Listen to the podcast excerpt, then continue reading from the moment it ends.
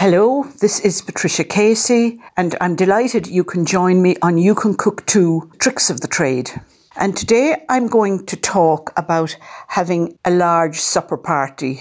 We're talking about catering for maybe 15 or more people in your home. How do you go about it?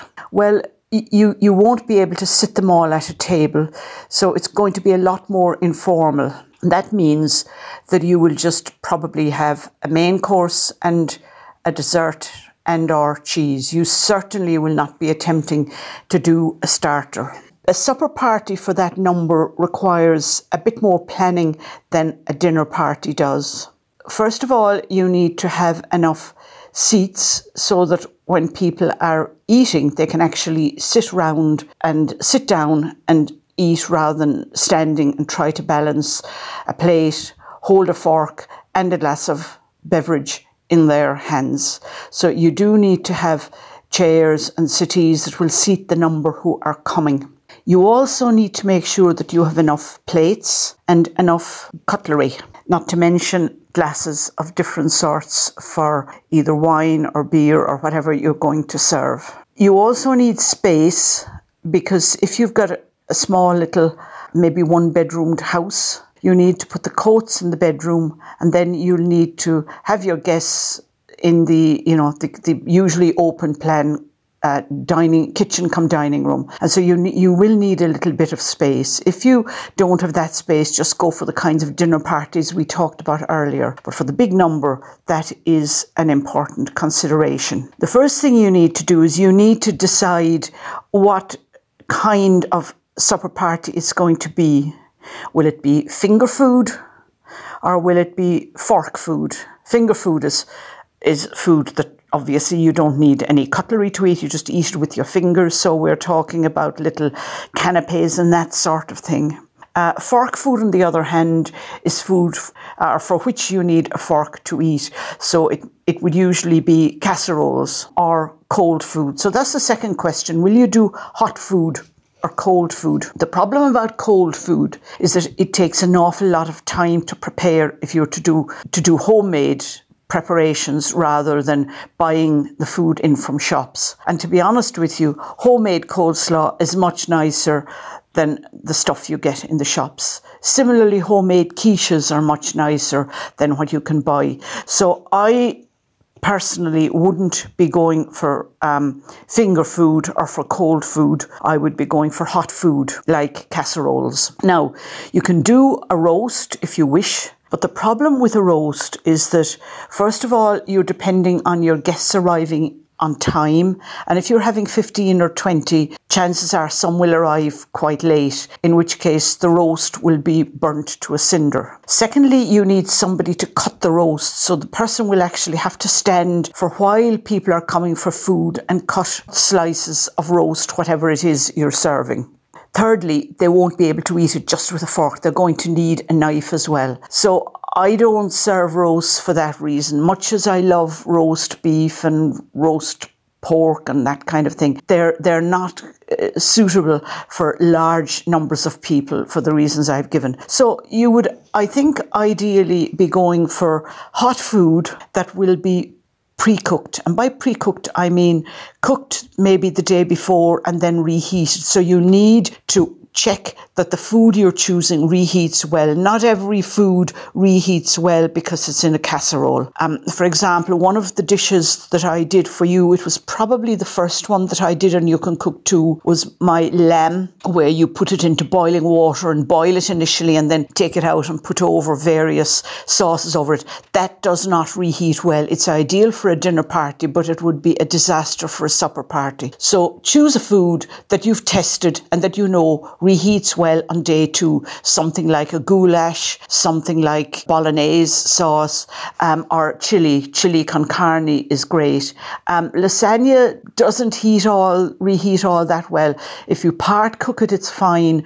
But if you if you cook it fully and then try to reheat it, it can often taste very oily. Check which foods you're doing and that they that they reheat perfectly. That reminds me, you need to check what food people have allergies to, what they, their tastes are, so that every guest who comes will at least be able to eat some main course. always have a vegetarian course. And the Melanzane alla Parmigiana that I that I did are the pre lentils. They heat reheat very well. Two meat courses usually, are a meat and a fish course. So maybe you might do a fish pie, but check that your guests aren't allergic to shellfish if you're putting shellfish in, because then they won't be able to have that.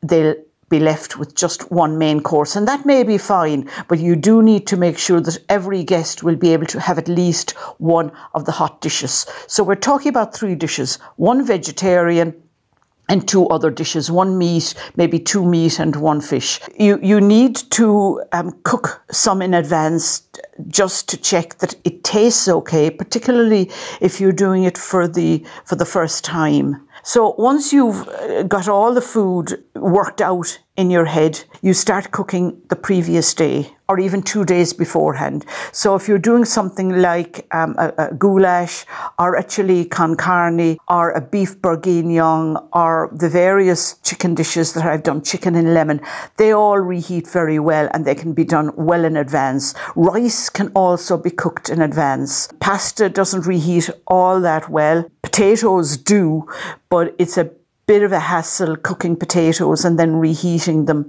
particularly if you're having mashed potato. So I generally go for rice. If you are using pasta or noodles, make sure that it's not anything that needs a knife or a spoon to eat along with, with your fork because spaghetti is quite difficult to eat. You know, you, you do need a, a spoon to help you roll it up. Similarly, tagliatelle, it's not really terribly easy. It's not impossible, but it's not terribly easy to eat if you're standing round or sitting down with a plate on your knee. So if you want to use pasta, something like um, penne or fusilli or rigatoni or orzo, tortellini, any of those that you can just stick a fork into put the sauce on top and eat quite easily are ideal.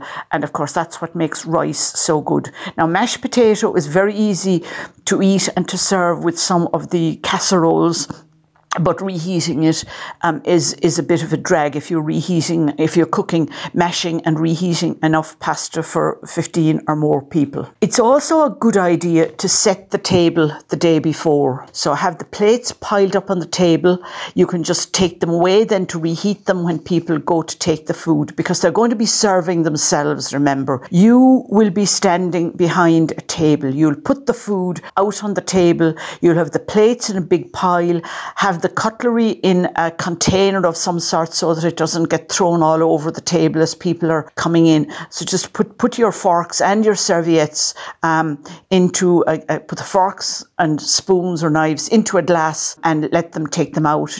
Have the serviettes um, in in a bundle in one place, and then people come in and serve themselves. You can be there to help them and to tell them what everything is because you know sometimes casserole of pork and a casserole of chicken look quite the same. So it, people may not know. So you need to be there to tell people what's what. And if anybody needs assistance, maybe because they've got a disability or they've got arthritis or something, you can serve them the food. And reassure people that there's enough for seconds so that they don't need to take all the core, all the dishes that you've put out all at once, that they can come back and, and try them. So when when the first round of people have come and had their food, while they're eating it, cover the food, and if you can, take it back to the oven to keep it hot, um, and then bring it out after a few minutes. So give people a break between you know their first helpings and their second helpings, just a few minutes, and then bring it back out of the oven and put it back out on the table and invite people to bring in their plates again. They don't need to be washed or anything, to bring in the same plates and have second helpings if they want them. Now, you will of course have served some wine before they start eating food, and you will you may also have put on some music as people are arriving. But you can, while you need to keep the wine and the beverages going, even the soft drinks going. You can turn off the music after about five or six guests have arrived because otherwise the music will be just intrusive and it will drown out the conversation. Leave a good long gap between the main course and the dessert. I'd have thought something like half an hour because when people have had their main courses, they may be quite full. So a little break and it'll give you time to get your breath and it'll give the person who is helping you in the kitchen and you do need help for a party this size it will give them time to catch up with putting the stuff in the dishwasher, or if you don't have a dishwasher, actually washing the ware. When the um, food is finished, it will usually be late on in the evening because because supper parties take uh, a bit longer than dinner parties to eat. You can serve cheese if you want to, but it's not essential. And people may then want to sit around and chat, or there may be a sing song, or there may be later on in the evening cheese and biscuits or cake or a treat to wind up the evening. Problem with supper parties is they tend to go on quite late and it can often be one or two before they finish up because people like the casualness. They want to mix with all of the other guests and by the time the evening is out they'll have made some new contacts generally unless everybody who comes to the supper party knows everybody else. So finish off with tea and maybe cheese and biscuits or cake and um, say goodnight to everybody. Now, most people will have brought gifts, as, as people do to any of these kinds of evenings. And remember to thank them all for their gifts as they're leaving. If you have a lot of food left over and you don't think you're going to get through it anytime quickly, um, you can ask if some people want to take away a bit of food for the following day's dinner, particularly if it's something like chili that reheats very well. People are often people are often delighted to take some spare food so that it doesn't go to waste. Thank you once again for listening to me.